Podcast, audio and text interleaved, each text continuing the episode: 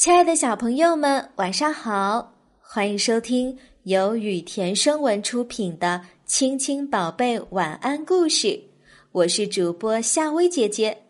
接下来我会每天给你讲一个好听的故事，伴你入睡。今天我们要讲的故事是《小熊和小喜鹊》。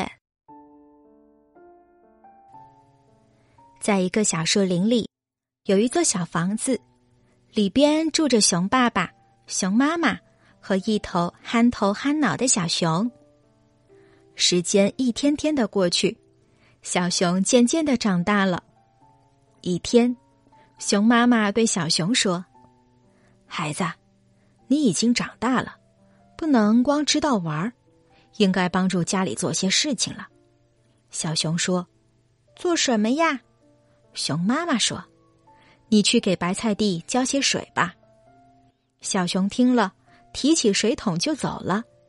小喜鹊看见了，从树梢上飞下来说：“小熊，你的桶是漏的，要堵上才能装水，不然水会漏光。”小熊看了看桶，发现桶底只有一个很小的洞。他觉得这么小的洞没关系，来到小河边。他打了满满一桶水去浇白菜，等到了地里一看，桶里的水啊早就漏光了。小熊回到家里，把这件事情告诉了妈妈。妈妈听了，笑着说：“小喜鹊说的对，你应该听他的劝告。”又过了些日子，妈妈让小熊去玉米地里收玉米棒子。小熊到了地里。看见玉米棒子长得又粗又长，十分可爱，他上去就要掰，小喜鹊又飞来了，说：“你应该拿个口袋装玉米。”小熊一边想，一边就这样干开了。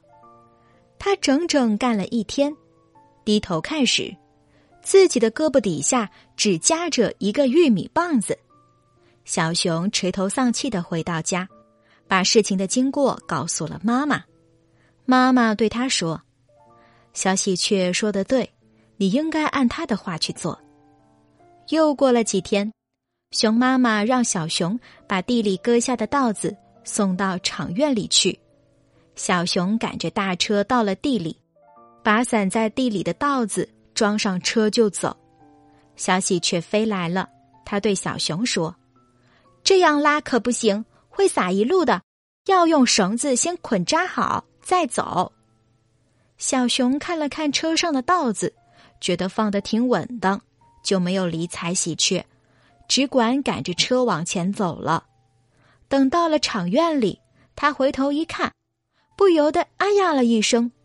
原来车上的稻子都丢光了，小熊急得哭起来。回到家，妈妈对小熊说。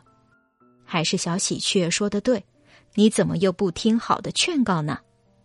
小熊这次真的泄气了，他想，小喜鹊哪说的对呢？他想来想去，怎么也想不出来。听完了这个故事，小朋友，你知道吗？这个故事当中的小熊啊，真的挺笨的。那狗熊真的很笨吗？其实，狗熊啊。一点也不笨，它的鼻子和耳朵都特别灵，还会爬树、游泳，有的时候也会学着人的模样直立起身体走路。你看，动物园里的狗熊还会举起两只爪子，做出谢谢的动作，向人们要吃的呢。只是因为它们的样子憨憨的，走起路来总是慢慢吞吞，所以有的人呢就觉得狗熊笨。好啦，小朋友。今天的晚安故事就讲到这啦。如果你喜欢夏薇姐姐给你讲的故事，记得每晚按时收听。晚安，小宝贝们。